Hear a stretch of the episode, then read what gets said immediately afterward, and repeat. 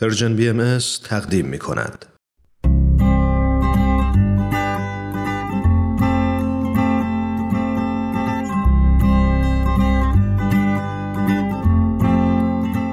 پاراگراف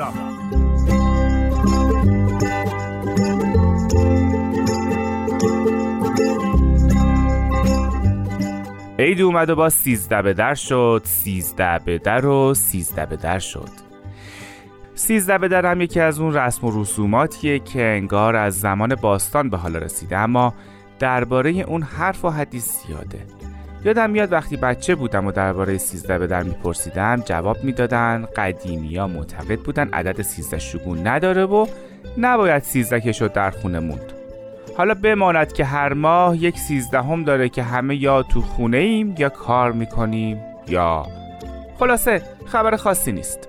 اما یه روایت دیگم هست و این رو بیشتر دوست دارم که این روز رو باید گرامی داشت و به زیبایی جشن گرفت که به خوبی و خوشی از تعطیلات خدافزی کنیم.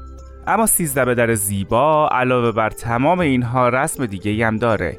این یکی رو تا همین سال پیش نمی‌دونستم و حالا که فهمیدم چقدر خوشحالم.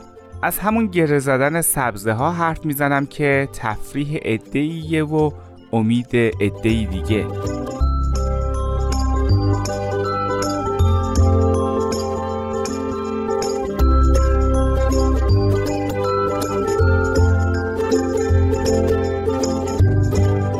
اسطوره های آفرینش همگی شگفنگیزن اما اون اسطوره ای که قدمتش به ایران باستان برمیگرده و هزاران ساله هنوز به اون که خودمون بدونیم و آگاه باشیم.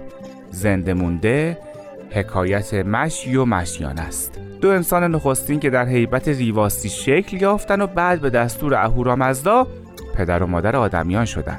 مأموریتشون این بود.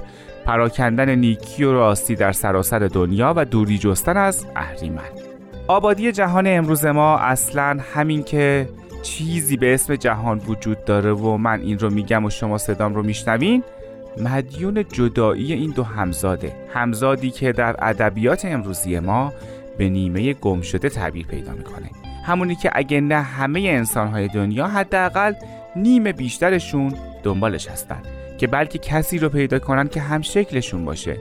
انگار که اصلا مخصوص او ساخته شده. همونی که در گوشه ای از دنیا تنها نشسته و انتظار می‌کشه. ابو ریحان بیرونی این روز رو روز فرخنده ای می‌دونه. روزی که مشی و مشیانه ازدواج کردن و گویی یکی شدنشون رو با گره خوردن و در هم آویختن نشون دادن.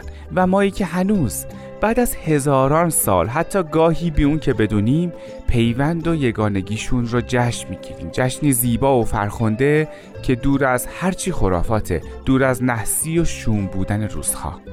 یه تعبیر دیگه هم میشه از گره زدن این سبزه ها به هم گفت. سبزه رو گره بزنید و بعد نگاهش کنید تا رشد کنه. صبر کنید و به چشم ببینید که چطور باز میشه.